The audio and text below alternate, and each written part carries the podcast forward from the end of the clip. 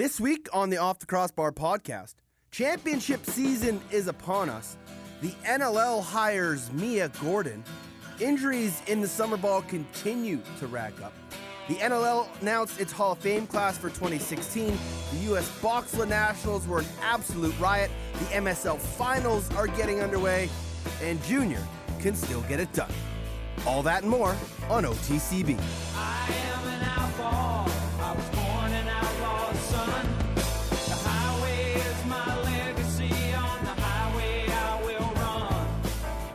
What is up, lacrosse fans, and welcome to another edition of the Off the Crossbar podcast here on NLL Radio and on SoundCloud.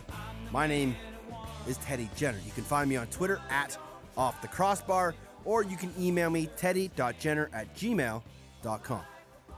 Uh, we have a jam packed show. Uh, we missed last week because the Victoria Shamrocks had a playoff game. How dare they?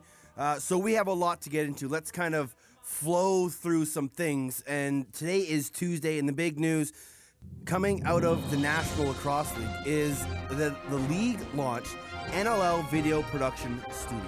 Um, basically, what it is, and for those wondering, no, it's not like a Wayne and Garth basement um, studio in their mom's house it will actually be a studio set up in the Toronto Rock Athletic Center in Oakville. Um, they have all the production equipment that they're going to need. They're going to set up a little studio, and it will allow them to, you know, reach out to a lot of teams, but they'll be able to do interviews and profiles and all those sort of things in the studio at the track. Um, and it allows them, you know, being in Oakville, it allows them a reach to a lot of players. A lot of players in the National Lacrosse League live in the GTA, um, Buffalo, Rochester, Greater Toronto area. That hub, at least this group of people in the production studio will be able to be mobile, um, go out, do some interviews, whether in the studio, um, out on a field somewhere, climbing a mountain, going for a swim, driving across a bridge. Who knows? Who knows what they can do? Uh, but this is a step in the right direction. Um, it's moving forward with the idea that we need a better digital platform. Um, we need more content. And when I say we need more content, we need a crap load of more content. Um, you know, we can't keep showing the same two Western Union commercials with Joey Cupido and Dane Smith. Um, we need human interest pieces. We need um, fun stories. We need comical pieces. We need in depth pieces. We need a lot of things. And so, hopefully, with the launch of the NLL production studio, a lot of this will get done. They'll be able to do things team specific. Um, they'll also be able to do things uh, for corporate. They'll also be able to produce stuff for league wide use. And so, we'll wait to see how that comes about and what the full scale work of this is. Um, they hope to have it up and running in September, just in time for the NLL Hall of Fame, just in time for the Combine, just in time for the draft. Uh, the other news that came out from the NLL is that they have appointed Mia Gordon as lead reporter, and she will basically also run the studio and be their number one person. Um, I've known Mia, we haven't met personally, um, we haven't really talked a lot, uh, but I first actually became aware of who Mia was during my time on Drafted, as she was uh, someone that had applied to be on that as well. So I'd kind of known who she was. Um, she's an avid tennis player. Uh, she's doing work for CBC covering the Olympics right now, and we had hoped to have her on uh, today just to talk about what's going on. But um, excuse me, we've pushed that back a little bit uh, just to make sure everybody's got all their ducks in a row. Uh, and we don't want them, you know, we don't want the league or, or Mia coming on and, and not really knowing answers to some of the questions that I have. So we're going to wait. Um, would have been awesome to have her on. And, and when I reached out to her, she was super excited to come on the show. Um, but it kind of got put on the back burner. So in a couple weeks, in early September, we hope to have Mia Gordon on this show just to talk about her, her background. Um, she used to do some stuff for the Toronto Rock. Show, so she has um, a little bit of insight into the National Lacrosse League. So uh, we look forward to having her on. But this is good news for the National Lacrosse League. It's really one of the first big steps forward for Commissioner Nick Sakiewicz. Um, obviously, you know, joining with the Brownstein Group in Philadelphia was a good move for them, just as a from a marketing standpoint. Now they actually have um, production studio and they have people running this and i know they're going to be looking for more people to be a part of that so uh, stay tuned for more and you can go to the nll.com website and they have a list of jobs that are opening for internships and, and other types of jobs so uh, congratulations to mia on being named the lead reporter for the nll production and for the nll for bringing this up so um, stay tuned there'll be more to come on this as the weeks go on uh, the other big news coming from the National Lacrosse League was a trade that uh, was basically dropped on my doorstep um, from somebody within the National Lacrosse League uh, who, um, you know, I'm generally talking to people quite often. And through this conversation, one thing led to another. And they said, oh, hey, by the way, did you know that Andrew Suter is going to be traded? I said, what? No. And they're like, yeah if it's not done, it's about to be done, but I'm pretty sure it's already done, he said. So he gave me some tidbits and some information and he said, do what you want with it, sleuth it out, that's what you do. And that's what I did. Um, so I contacted a few people, and sure enough, uh, Andrew Suter was traded to the Rochester Knighthawks for Derek Searle and two picks. And it kind of caught me by surprise because, you know, everyone knows the value of Suter and what he brings and his style of play. But as some GMs have told me, you know, there there is some concern, and Suter knows this. I asked him about. He said, "How would you not be concerned that he's had three surgeries in five years?" I think that's the number. And I said, you know, hey Suits, just so you know, there are GMs that are worried about your knees. I get that. That's cool. How would you not be? Um, but it looks like Rochester has confidence in Andrew Suter, and Andrew Suter is thrilled to be going to the Rochester Knighthawks. He said, How would you not want to go to an organization that won three straight championships? You'd be stupid not to want to go play for a club like that.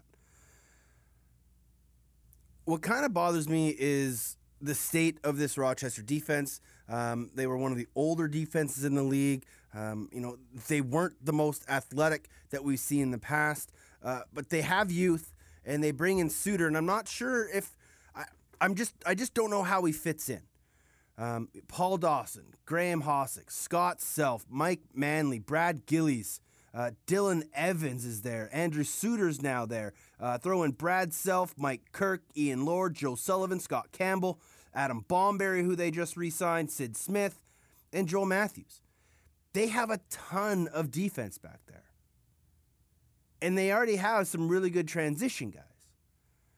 And with Suter, you know, he's an incredible at home defender. He's tough as they come, and he loves to run the floor. But is he going to get time over Scott's or over Brad Self? Is he going to get time over Joel Matthews? Do they turn him into a, just a straight D guy? So it'll be interesting to see how they use him in camp um, because they have a lot of depth already on the back end and a lot of guys that are comfortable in that situation. But a lot of those guys are already in their 30s. And you might think, well, 30s is nothing. Well, in the National Lacrosse League, barring, you know, Dwight Maetche and John Grant and John Tavares, most guys aren't playing late into their 30s. So it'll be interesting to see how this move works out for the Rochester Knighthawks. But, you know, good for Andrew Suter. He, he, finds another home, a team that he's really looking forward to going to. And great for Derek Searle. Uh, you know, he's one of the up and coming young defenders in the National Lacrosse League. And I know there's a lot of hype around him. And it, it's a great move for him. He goes to a team that is still building their core, needing a few more pieces, and is going to fit in really well with the New England Black Wolves. Uh, one other news that came from Rochester uh, today that Gay, um, Gewas Schindler has been named an alternate governor for the team. So uh, congratulations to Gewas. He has a ton of connections out there in Western New York. So um, a lot of NLL experience as well. So Gewas, a member of the Rochester Knighthawks governors. Let's take a look at the NLL free agency tracker as we check the wire. Some moves made in the National Lacrosse League. Chad Culp and Jay Thornburg signed with the New England Black Wolves. Uh, two guys that were with the Buffalo Bandits last year. Um, key parts uh, for their roles. Obviously, Jay Thornburg, the draw guy, uh, is a huge possession guy. Uh, but many feel that with the new faceoff rules, it actually hurt Jay's stats last year. Um, but New England doesn't care. They need a faceoff guy, um, so they went and got him. Uh, Chad Culp is one of the grittiest grinders uh, out there. Getting on in age is Culpomania, but he can still get the job done, and he's having a great season in the MSL. And he just loves to battle, loves to compete, and so two good pickups there for New England. Uh, a lot of teams signing a lot of their free agents and, and RFAs and UFAs. Saskatchewan pretty much has their whole team locked up and signed. Uh, they locked up Carlson, Knight, Lowen, Thompson. They qualified Corbeil and Rubisch before the deadline, and they franchised Aaron Bold. So that's pretty much everything done. Derek Keenan has all his ducks in a row. Now we can just focus on free agents and the draft. Vancouver was busy last week, uh, or two weeks ago. Remember, we listed off all those guys um, that they've signed. They still have some guys that aren't signed, though. Uh, Mitch McMichael's unsigned. Rory Smith is still unsigned. Uh, Ian Hawksby, Jeff Molesky, Tyler Richards, Cliff Smith. It'll be interesting to see what Doug Locker does. Um, but it'll be interesting to see, you know, what Jamie Dawick does. Scott Johnson and Brock Sorensen, uh, both coming off injuries, they're unsigned. Colin Doyle is unsigned, and signs point to Doyle probably, maybe not coming back this year. Uh, Jeff Gilbert, Bill Greer, Mike Grimes, Patty Merrill, Brandon Miller, all unsigned. Pat Merrill obviously retired. He's not going to be signed. Brandon Miller, he's just had surgery, so we don't know his status if he's going to be coming back next year. I talked to Colin Doyle at the U.S. Boxla Nationals, and he was kind of on the fence of what he's going to do. So we just have to wait and see. But there were a lot of movements, and you know, teams again just getting their ducks in a row, signing UFAs, signing RFAs, going out and trying to find some bodies. Uh, the more bodies you can have in camp, the better. Creates better competition. And we just have to wait and see what happens at the end of the day. Last point of note in the National Lacrosse League. And that was that they announced the nominees, sorry, the inductees for the 2016 National Lacrosse League Hall of Fame. Obviously, John Tavares was in, 100% of the vote. Obviously, Josh Sanderson was in. We're going to get to his percentage of the votes in a minute. And Tracy Kelusky got in as the third member, which I didn't think would happen. And it actually didn't happen, except for a caveat that I actually didn't know existed. And maybe it's because I didn't fully read the press releases sometimes. But here's what happened. I'm going to get to Josh Sanderson in a minute because it infuriates me. But I'm so happy for Tracy Kelusky.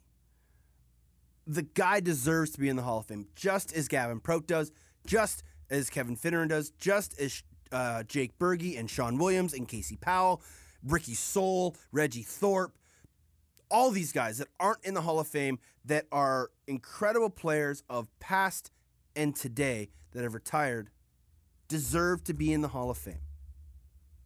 Next year, I guarantee you, John Grant and Colin Doyle are going to be in the Hall of Fame. They will be first ballot guys next year, and you can pretty much sum it up that they will be on the ballot next year. Now, who else goes in next year? It all depends on who gets on the vote. But again, you have to get 75% of the votes from the voting media. And there is there's it's not like the awards where everybody in the media uh, that covers the NLL gets to vote. This is a dignified class of media members that get to vote on the Hall of Fame. And Tracy got 72% of the votes, which, by the NLL's rules, doesn't allow him to get into the National Lacrosse League Hall of Fame. He needs 75%. However, and this is what I didn't actually know, that I knew voting members or current members of the Hall of Fame got to vote. I just thought those votes equaled and went with the media votes. Like it was the media voting and the Hall of Fame committee and the current Hall of Fame members, and all of those votes went into one pile. And if you got 75% of those votes, you got it. It turns out that's not how it works. How it works is that the media gets one vote. And if you get 75% of that, you're in. However, the Hall of Fame committee and current members also get votes, and they're separate. So while Kelusky only got 72% of the media vote, he was on 75% of the Hall of Fame votes, so he's in. Now, I am an honored member of this committee. My vote doesn't matter who I voted for. But if my vote doesn't actually count, what's the point? And I know my vote counts because it does. But it's the backup that if someone doesn't actually get in, well, you have a fallback plan, and that's the voting members that are already in the Hall of Fame in the committee. It's just a crazy, crazy way of going about things. Is that the select and honored media could have a vote, but in, essence, it doesn't really matter because if he, like, say Kelusky got like 30% of the votes from the media, and yet he had 80% of the Hall of Fame votes, he'd get in. And I'm I'm glad, I'm actually glad they have that. And for this reason, and this is something that I've talked about on the show before, that I don't know if some of the members who do vote of the media maybe know who Kevin Finneran was and what he did instead of just reading the bio that they put on him. Actually saw him play, actually saw Bergie play, or Reggie Thorpe, or Sean Williams in his early days, Casey Powell when he was in Anaheim with me.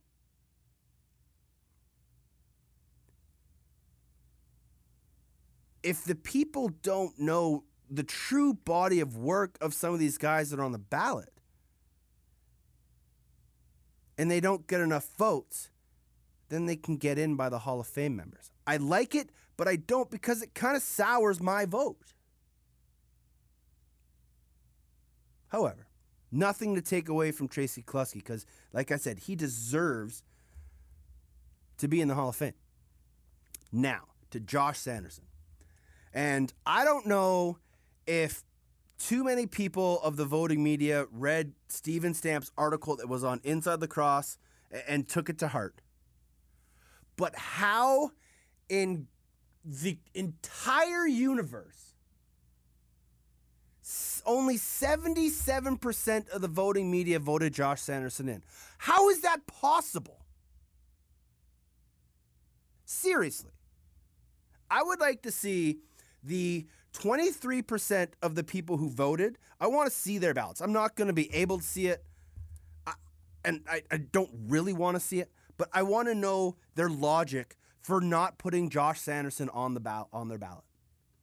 What are you thinking when you go and write your three names in for inductees to Hall of Fame and you write John Tavares, check. Two, hmm, question mark. Three, Kelusky, Prout, Finneran.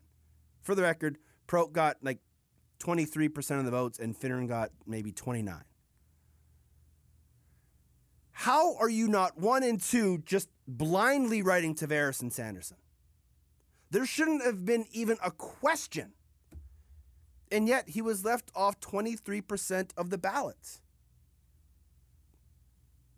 And that goes into my point of the media who's actually voting on these things. How is that possible? It blows my mind. Absolutely blows my mind. But alas, we'll move on. He's in. Josh Sanderson deserves to be in. And you know what? I bet you he wouldn't even care if he had like 75.1% of the votes. He was getting in. Like I would, what I would like to see. What's the percentage of current Hall of Fame members in committee votes for Josh Sanderson? Because if that's not 100%, then I really have an issue. But I have a feeling that Tavares and Sanderson would have been 100% of the current Hall of Fame members' votes. Tavares was 100% on the media votes. No brainer. The the Josh Sanderson thing just just blows my mind. It it just confounds me that that's what's going on. But alas, we must move on. Um, so that's your NLL update for now. Um, we'll keep you up to date as always as everything goes on, and stick around for my Twitter feed all week long, all day long, twenty four seven, pretty much, um, as we put out more and more information. Uh, speaking of John Grant Jr., um, we don't delve too often into the Major League Lacrosse, but we do when awesome stuff happens. Uh, two weeks ago, Junior dropped 10 goals. Um, it was the day Casey Powell played his last Nash, uh, Major League Lacrosse game, um, and he was retiring as the all time leading goal scorer in MLL. And Junior just so happened to score 10 and beat him. And now he's the all time goal scorer in MLL. He had 10. One more time. He had 10 goals. And helped his Ohio Machine team advance to the MLL playoffs into the semifinal. And this past weekend, they played and they were in Minnesota for some reason. I'm not sure why. I Guess that's where the MLL decided to play one of their semifinal games. Good for them. Actually, both semifinal games I think were there. I'm not too sure. I'm not all up to date on MLL stuff. Um, so last week he scores 10. This week, he scored six. Nobody threw a sock. They should have. But he had six, 16 goals in two games. And his last goal, let me tell you, there's video of it on the internet. You can find it on my Twitter page. Um, but his last goal was oh so junior. closing portions of the season. Skip pass to Junior. Hesitation. Straight to the defense. What a play! Where the release point is going to be for Junior. He's unbelievable stick skills, the handles, the control. Looks like he's winding up, just whips it with his right hand down low. He's got power, speed, everything dodging through, uses that strong, powerful body of his. And just, it- he's a nightmare for goalies.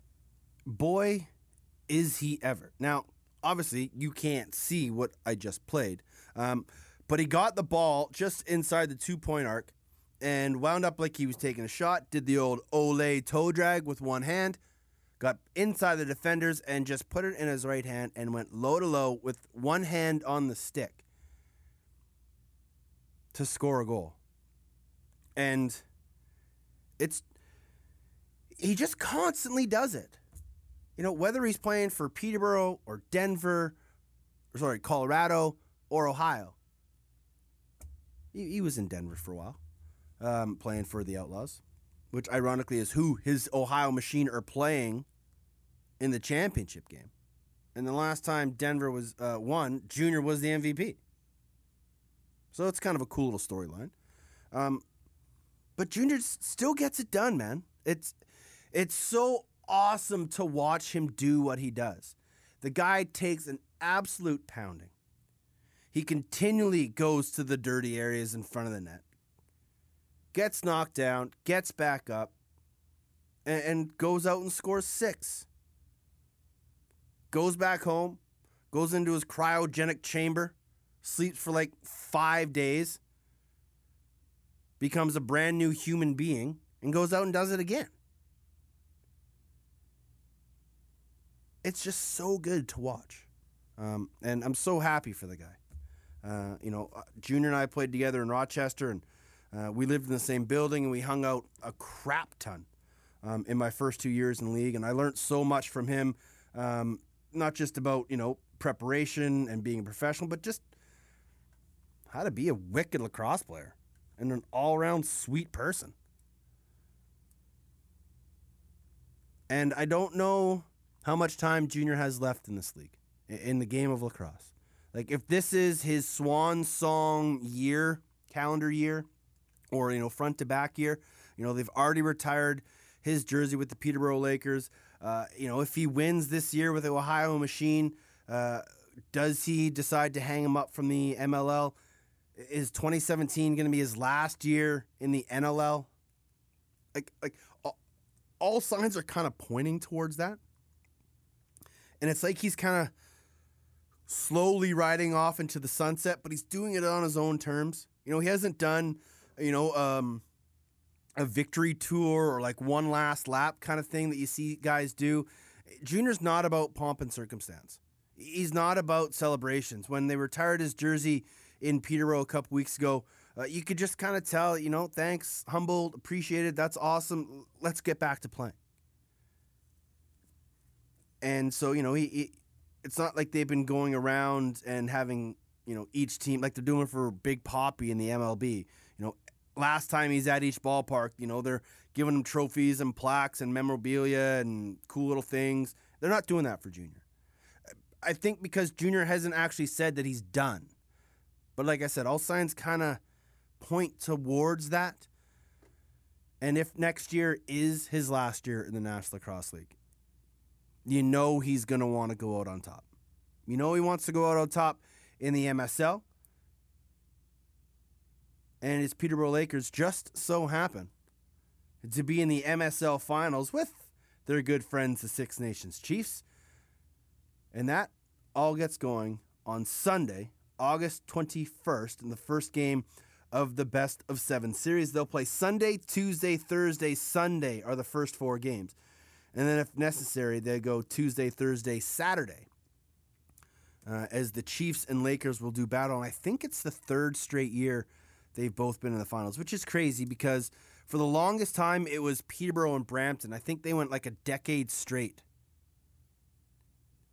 in the finals in, in MSL, which is just ludicrous. Like it was the same two teams every year for a decade.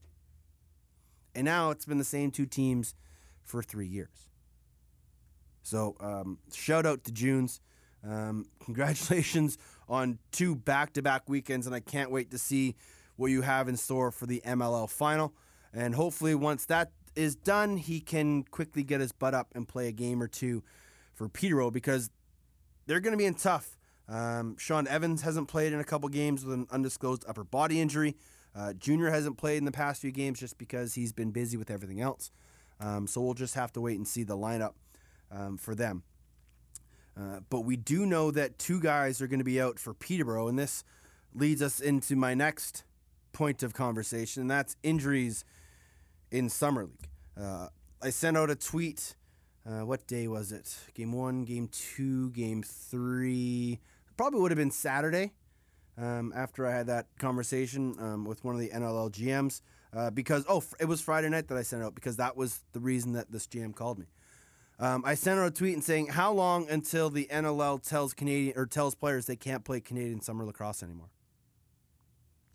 Because in the span of one week, Jesse King, Ian McShane, Doug Langlois, three Victoria Shamrocks, um, Cody Jameson, Jordan Durston, and Rob Hellier have all gone down with knee injuries. Now, many of them are still waiting official MRIs um, and final diagnosis from doctors, but I can tell you this none of them sound good and none of them look good. And the worst part about it, and now I haven't seen the MSL ones because we all know, even though they've done a few games actually recently, can't say this for matter of factly, but most MSL games aren't broadcast. Shout out to the JVI crew who have been able to get a few games online and on YouTube for free, but for the majority of those games, you can't see them. So I wasn't able to see what happened to Durston, Jammer, and Hellier. However, I was able to see what happened to King, Langlois, and to Ian McShane. All three of them freak injuries. All three were just guys making lacrosse plays, offensive lacrosse plays. Well, McShane's wasn't really an offensive play. Um, but it was three guys who just made a bad plant. And I know that pain because that's exactly what happened to me when I did my knee in college. You just you think you have solid footing, and then the knee just kind of buckles and you're down, and it's one of the most excruciating pop pains you'll ever know. And you know as soon as it happens. Ian McShane did his when he was going to help Corey Small, who was getting into a fight with Brian Safrick in game one. Again, just planted, might have slipped a little bit, but went right down on the ground. Doug Langlois, game two of the Burnaby Victoria Series, went down on a breakaway, had a guy on his back, planted his foot, took a shot, and as soon as he's airborne, you can see he's pulling his leg to his chest because he knows it hurt. Game three, same thing with Jesse King, clear cut breakaway. Plants his foot, takes a shot, and as he's scoring, you can see him go and grab his left leg, and he stayed on the ground in pain, and he's not expected to return. Now, McShane's not an NLL guy. Langlois not an NLL guy. But the year McShane had, it wouldn't have surprised me if an NLL team had invited him to camp this year. But King, Hellier, Jammer, Durston, those are four losses for their respective teams that are big losses. Three lefties and a righty Rochester, Georgia, Vancouver, Toronto. Toronto couldn't handle any more injuries, and unfortunately, they look like they have another one on their hands. Now, if all those guys did indeed need surgery and they had surgery, you know, it's generally a six month window. So August to September, October, November, December, January, February, March. February, March. So you're looking into the second to third, even before they're even close to being able to get back. Like that's fast tracked. And if all those guys are lost for an entire NLL year, or even half of it, that's so unfortunate. You know, King's one of the best young players in the game. Hellier is a hundred point guy through and through. Jammer, well, we all know what Jammer can do. He's one of the best players in our game today. And Durston actually found himself a role with the Vancouver Stealth as a greasy lefty. And I'm not blaming summer lacrosse. I'm not blaming concrete. I'm not blaming turf because these are just freak accidents. And it's a conversation that has to be had at the NLL level. Now, when I put out the tweet, you know, the I had a great response from a lot of players, and the common sentiment was, well, until they start playing guys full year or full salary, guys won't stop playing. And that's absolutely true because the National Lacrosse League doesn't pay guys enough to start taking money out of their pockets during the summer. Now, there are some ways around this. If the National Lacrosse League decides, say, you know, once we start this expansion thing and we start adding, you know, we're at what, nine teams now? If we get to 16, if we get to 18, 20 teams, like if we get way up there, you it's not going to be a weekend lacrosse league anymore. It can't be. You can't have 16 teams playing Fridays and Saturdays. You're going to have to be playing Wednesdays and Thursdays and Sundays and Mondays. Heck, throw in a Tuesday. Like, you're going to have to play a lot more lacrosse through the week. And once that happens, now you have to start paying guys more because that's way too much work for these guys to be missing. You could extend the season and say make it uh, like uh, instead of a six month season, make it a nine month season, started in October. And then guys would be like, you know what? I just played nine months of lacrosse. I'm going to take the summer off.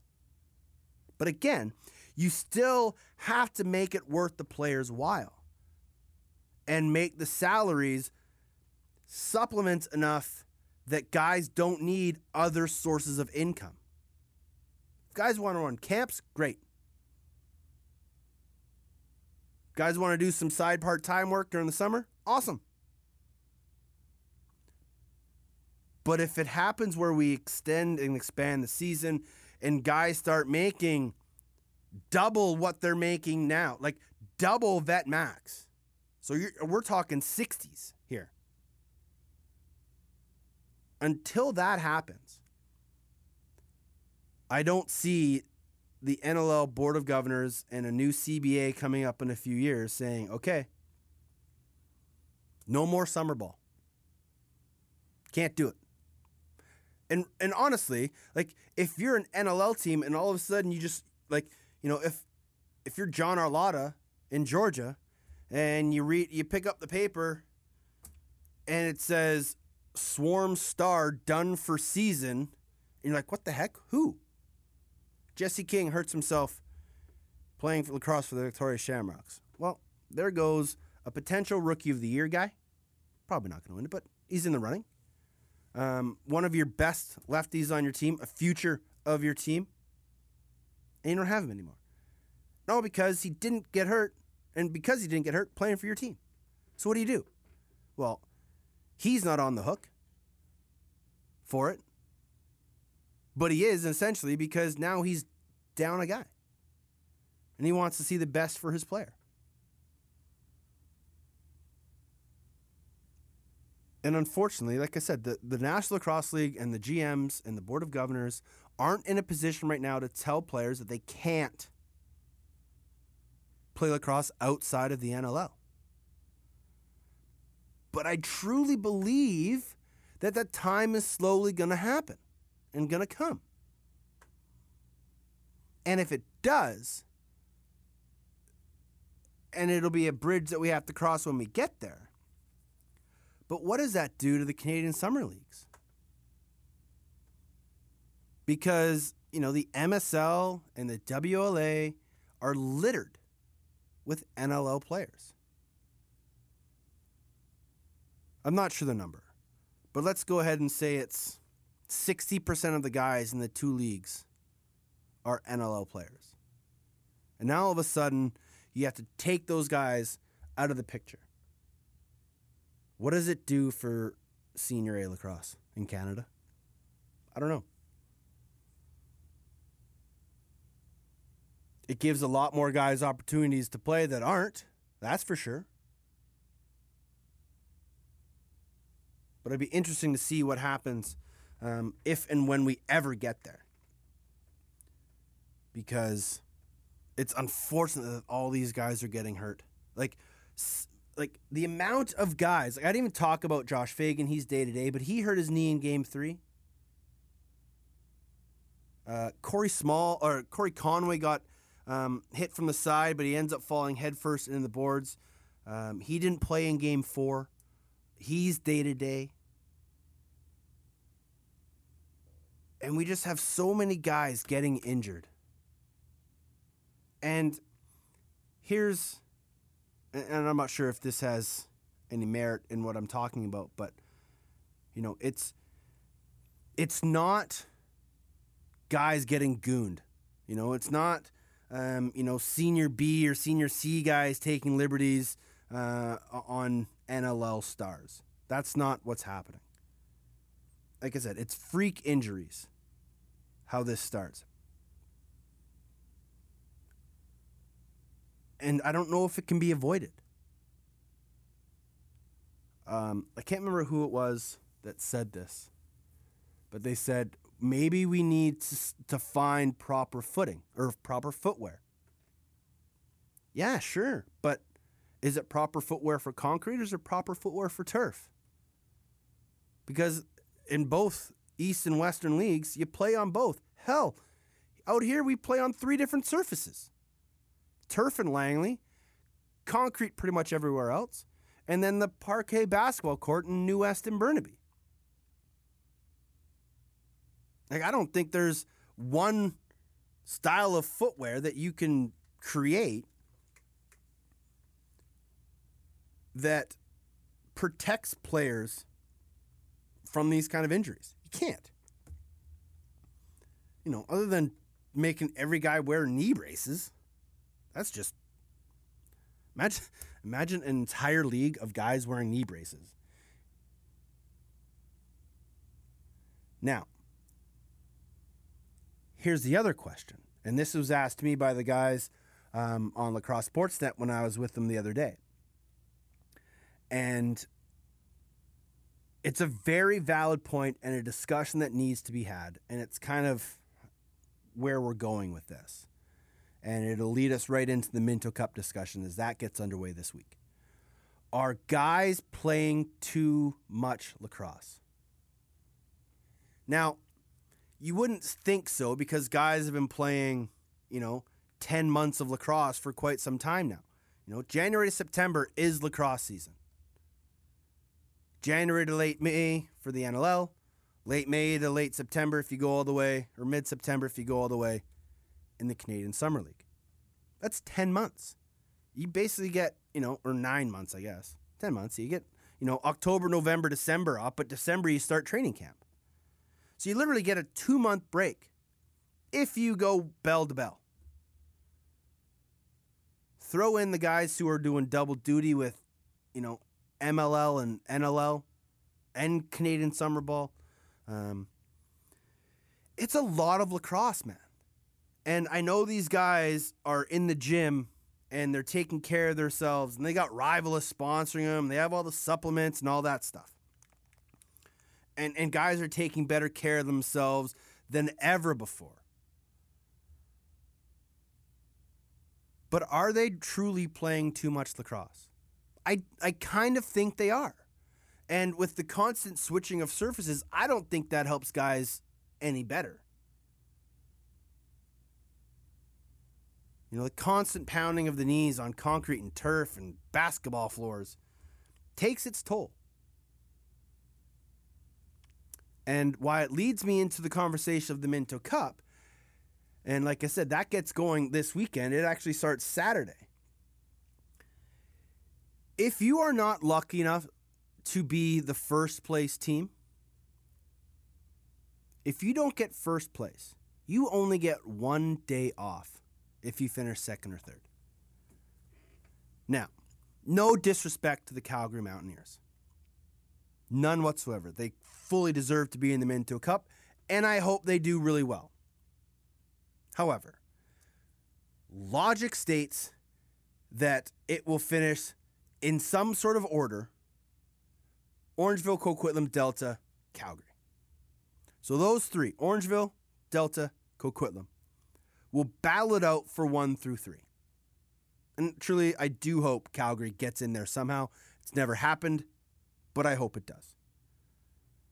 Now, whoever finishes first will get two days off. They won't play on the 23rd and they won't play on the 24th. The second and third place teams have to play the semifinal on the 23rd. So, they'll have played the 20th, 21st, 22nd, and 23rd. That's four games in four days. Pretty simple, right?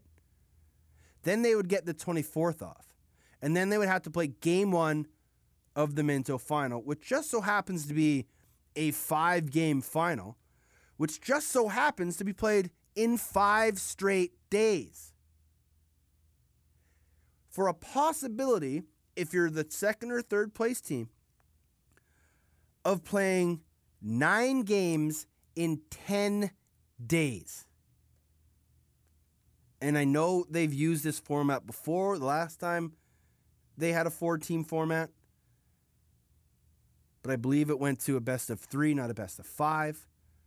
But that, my friends, is an insane amount of lacrosse to be playing. I thought seven games in nine days for Man Cups was tough. Nine in 10 is just stupid. Somebody is going to get hurt. I don't want it to happen, but it's almost an inevitability that somebody is going to get hurt playing that amount of lacrosse in that few days. More importantly, if it does happen to go to game five, what kind of gas are these kids going to have? Like 19 to 21, youthful legs, energy beyond all doubt. But if you're about to play five straight games against a team, having played four straight games, by the time it comes to that third period on Monday, August 29th, in the third period of game five, I, I just don't even know.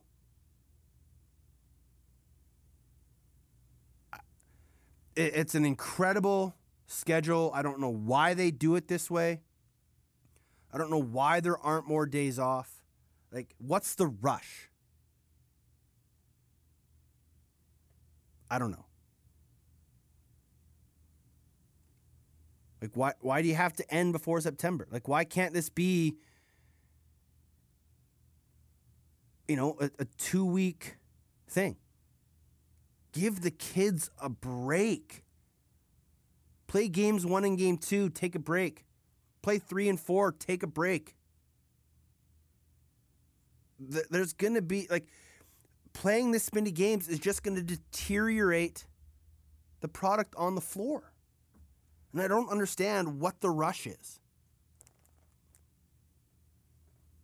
So we'll see. Um, it all gets going on Saturday the 20th. Game one is Orangeville and Coquitlam. Game two, Calgary, Delta.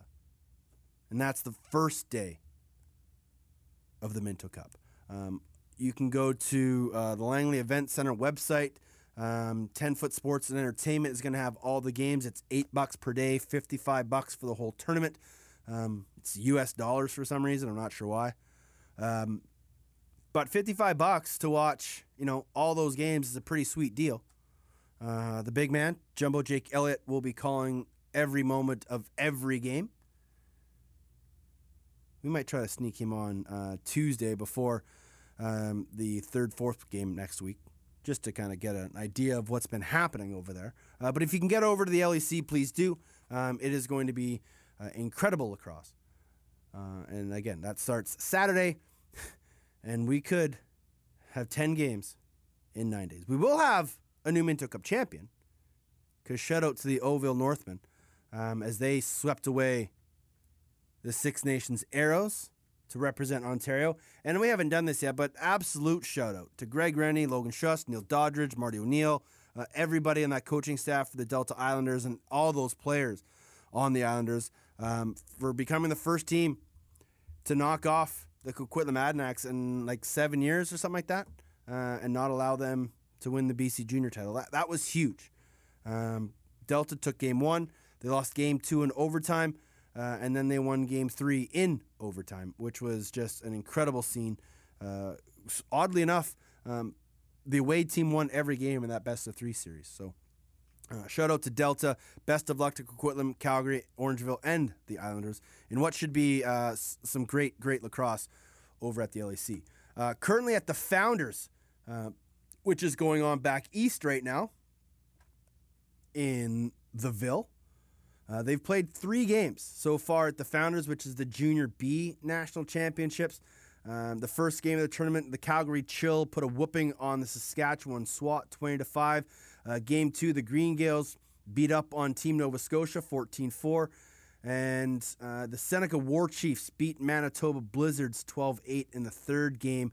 And there's one more game to get going. That is Orangeville and Coquitlam, and that is a few hours away.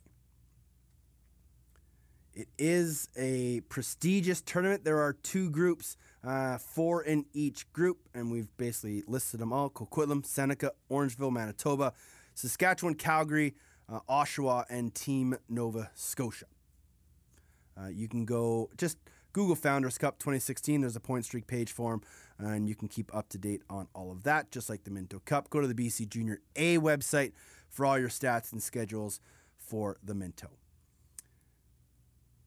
We haven't quite talked about uh, what's going on out here in BC just because there's been so many other things that I've wanted to get to, but let's quickly touch base uh, on what's going on in the Western Lacrosse Association in the playoffs. Uh, both series are 3 1. Uh, they'll play game fives on Wednesday, tomorrow night. Victoria tried to close out Burnaby on Sunday, but they were injury ravaged and had to bring up uh, two call ups, junior A call ups, Marshall King and Braylon Lum, who played excellent, uh, but just didn't have enough to sweep away the Burnaby Lakers. Uh, so they forced a game five with Victoria up three games to one. New Westminster and Maple Ridge are heading to game five with the Ridge up three games to one. And, you know, they had a, it was 1 1, it was 2 1, and now 3 1. And, sorry, it was 2 2. Sorry, let's try that again. It was 2 nothing Maple Ridge. New West won game three. Maple Ridge won game four. So game five, both series will go tomorrow night. 745 face-offs for both of them. Playfullscreen.com will have the call. I'll have the call from the queue. And I'm not sure who will have the call from QPA. Uh, last time they were in Queen's Park, Brad Chowner made the call instead of Brandon Astle. Um, so you'll just have to tune in and find out who's calling that one. I had something else to say about the WLA. No, I can't think of it. Oh, yeah.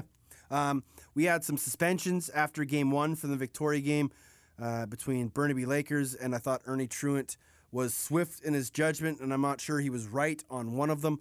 Um, he suspended Corey Small one game for spearing Brian Safrick in the face or in the face mask. Um, he suspended Brendan uh, Scott Rouse one game for a late headshot to Rhys Duch, and he suspended John Harnett one game for a punch to the head of Dane Stevens. And it was more of a sucker punch than just a punch. And he probably should have gotten more than one game, but he didn't. And I know a lot of people were up in arms about it, especially when Ernie Truant handed out a three game suspension to Alexis Buque of the New Westminster Salmon Bellies um, for a kicking incident against Braden Attila uh, in game three of that series. No, sorry, game two of that series. Uh, Natilla uh, crashed the net, went into the crease. Uh, Buque kind of fell on top of him, dropped the knee off the top rope, and, and then laid a couple kicks to the ribs. Now, they weren't vicious kicks. As one player said, it was more like a two year old trying to kick a soccer ball. It's kind of accurate. But he kicked him nonetheless, I think a couple times. But I don't think it was any worse than what John Harnett did and Buque got three games, and Harnett only got one. So Buque is done until game six if it goes that far. So they're going to have to run with Eric Penny, which they should have been doing, in my opinion, the whole way. And I don't know why Eric Penny wasn't starting game one or game two. Buque hasn't won a WLA playoff game. Eric Penny has. He's been the better of the two goalies over the course of two years. And for some reason, Steve Goodwin has uh, opted to go with Eric Penny. And, you know, when he came in late in game two, game was kind of out of reach, but he did an excellent job. And then in game three, he was fantastic. And I questioned, after the way he played, why wasn't he starting the whole series? I don't know. Uh, speaking of injuries, Logan Schuss is out. There's another body that, that is missing from the WLA playoffs. Um, it's an apparent wrist injury. Uh, someone said they saw him walking around with his wrist heavily bandaged at the game the other night, so uh, we don't really know the extent of that.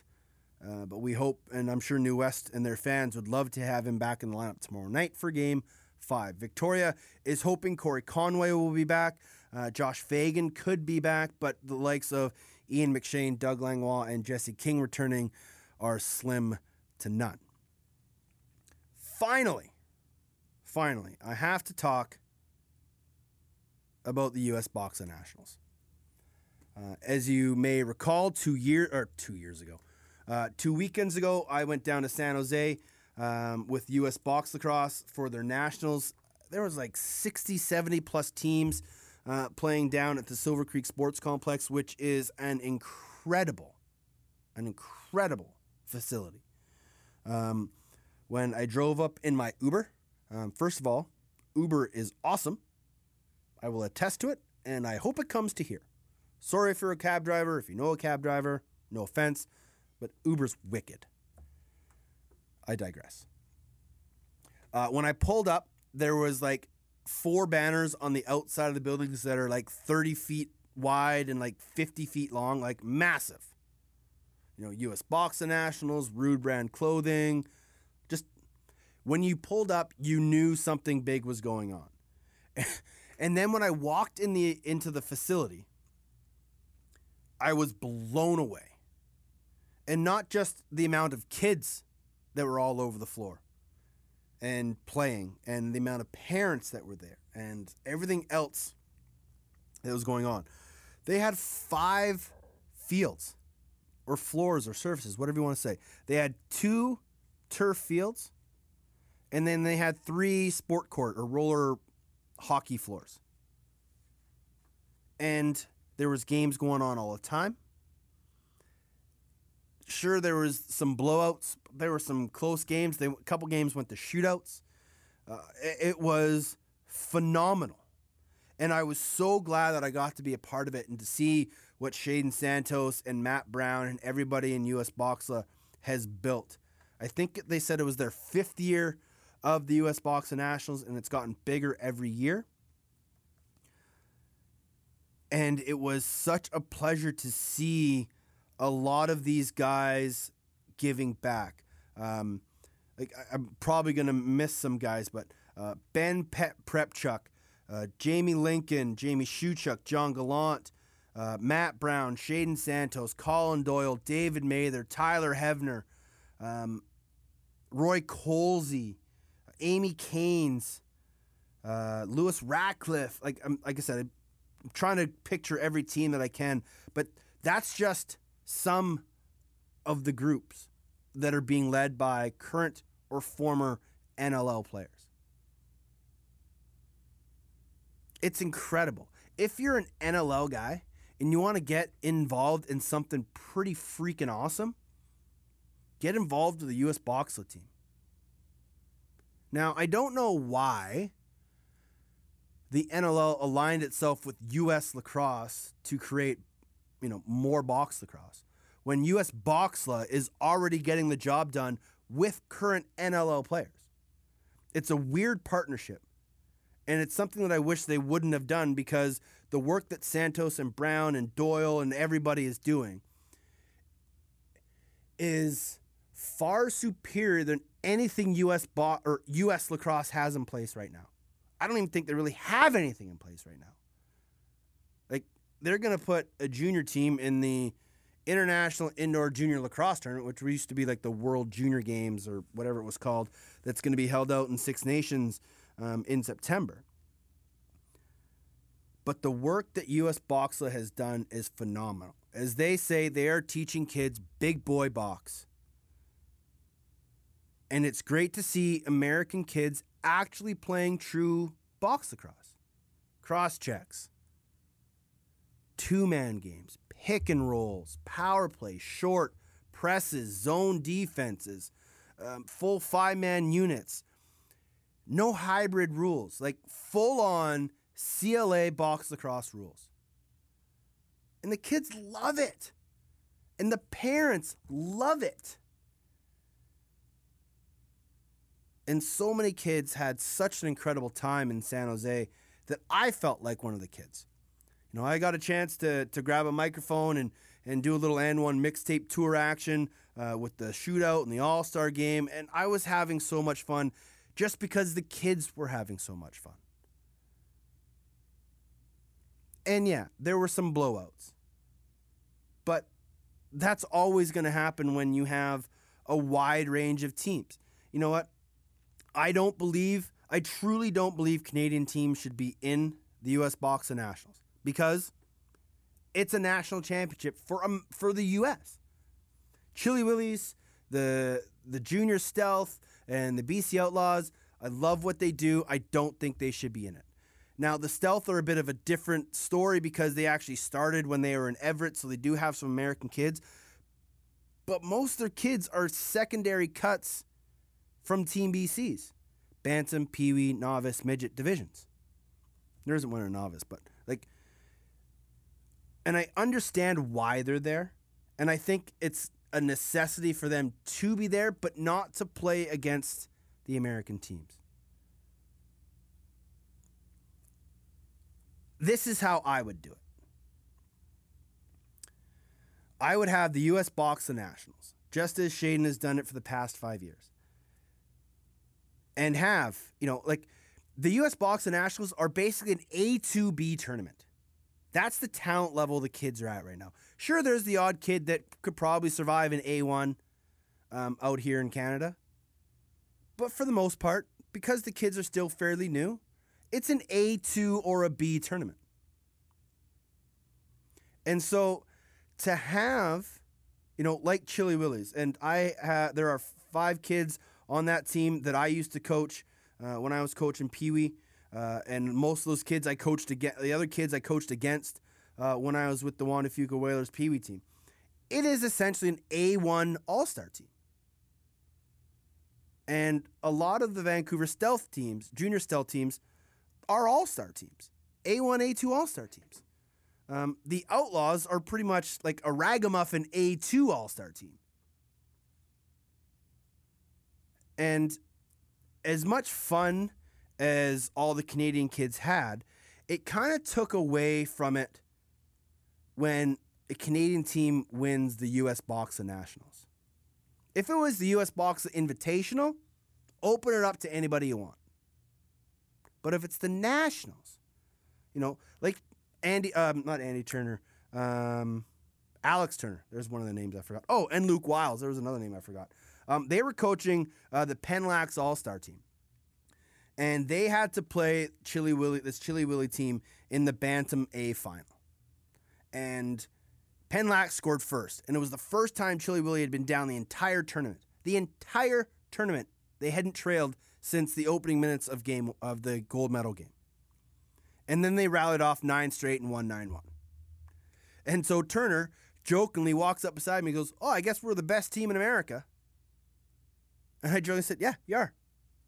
And it's true. You know, they were the top American team. It just so happened that a Canadian team won. Uh, in the A divisions, Canadian teams won everything except for the Calilax All Stars, coached by Doyle. And that was incredible to see because Calilax is one of the, the oldest standing flagship associations in US Box, along with Denver Elite. And the Denver Elite group had like eight teams. And they all did really well. Novice A and B, Bantam A and B, Pee Wee A and B, uh, novice, or sorry, midget and a high school team. But it just seems so weird to me that in sort of the top flights, only one American team won. So, like I said, this is what I would love for Shaydon to do. If you're going to make it the U.S. Nationals and you're going to invite Canadian teams, put the Canadian teams in their own division and bring like four teams down. Bring four top level Canadian, if they want to be travel teams or all star teams whatever you want, bring them down. But let them play in their own division and let them beat the crap out of each other and play top level lacrosse and let these American kids see how it's actually done and have a showcase. Because as much as these kids do learn from playing Canadian teams, it's pretty disheartening when, you know, you're getting teams and they're getting beat 14-1 or getting shut out and just like when the scores are so lopsided, it's not very much fun for the kids on the other side of that scoreboard. And I know Shaydon wants to have Canadian teams down because, like I said, when when Americans play against the Canadians and they get to see what real box lacrosse is done and how it's properly executed, they do learn, right? There are plenty lessons to be learned in losses. But it's also so disheartening to come all this way and then just get absolutely whacked by a Canadian team and then to have them win the national championship. So, the US Nationals were an incredible success. I can't wait to go back next year. I know they've already opened up registration. So, if you have a team that you want to put in, put them in. It's open to everybody, novice to like high school.